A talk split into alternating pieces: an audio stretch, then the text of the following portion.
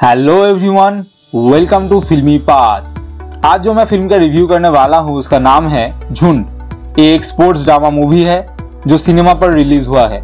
इसमें मुख्य भूमिका में है बिग बी अर्थात अमिताभ बच्चन। इसका डायरेक्टर है नागराज मंजुले। इस फ़िल्म का जो ट्रेलर आया था, वो देखकर साफ़ हो गया था कि ये फ़िल्म फुटबॉल से रिलेटेड है, और इसमें एक स्लम एरिया का एंगल भी है। इस फ़िल्म का जो सबसे बड़ा प्लस पॉइंट है, वो है इसका कास्टिंग इस फ़िल्म में जो अभिनेताओं ने काम किया है, उन्होंने बहुत अच्छा काम किया है। उनका अभिनय देख के लगता है कि ये रियल है। इसमें जो फुटबॉल स्पोर्ट्स का जो सीन है, वो सब सीन बहुत अच्छे से डिज़ाइन किया गया है। इसलिए वो रियल लगता है।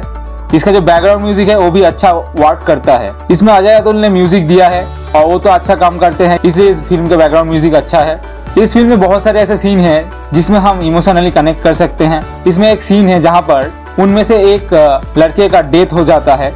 उसके पहले सीन में जो उसका जो इमोशनल कहानी हमें देखने को मिलता है, उसकी वजह से वो सीन और भी हमें इमोशनली कनेक्ट करता है। इस फ़िल्म का एंडिंग मुझे अच्छा लगा क्योंकि इसका एंडिंग नॉर्मल जो मूवी का एंडिंग है, उससे थोड़ा अलग है। अगर आपको ये रिव्यू अच्छा लगा तो इसे लाइक करे शेयर करे।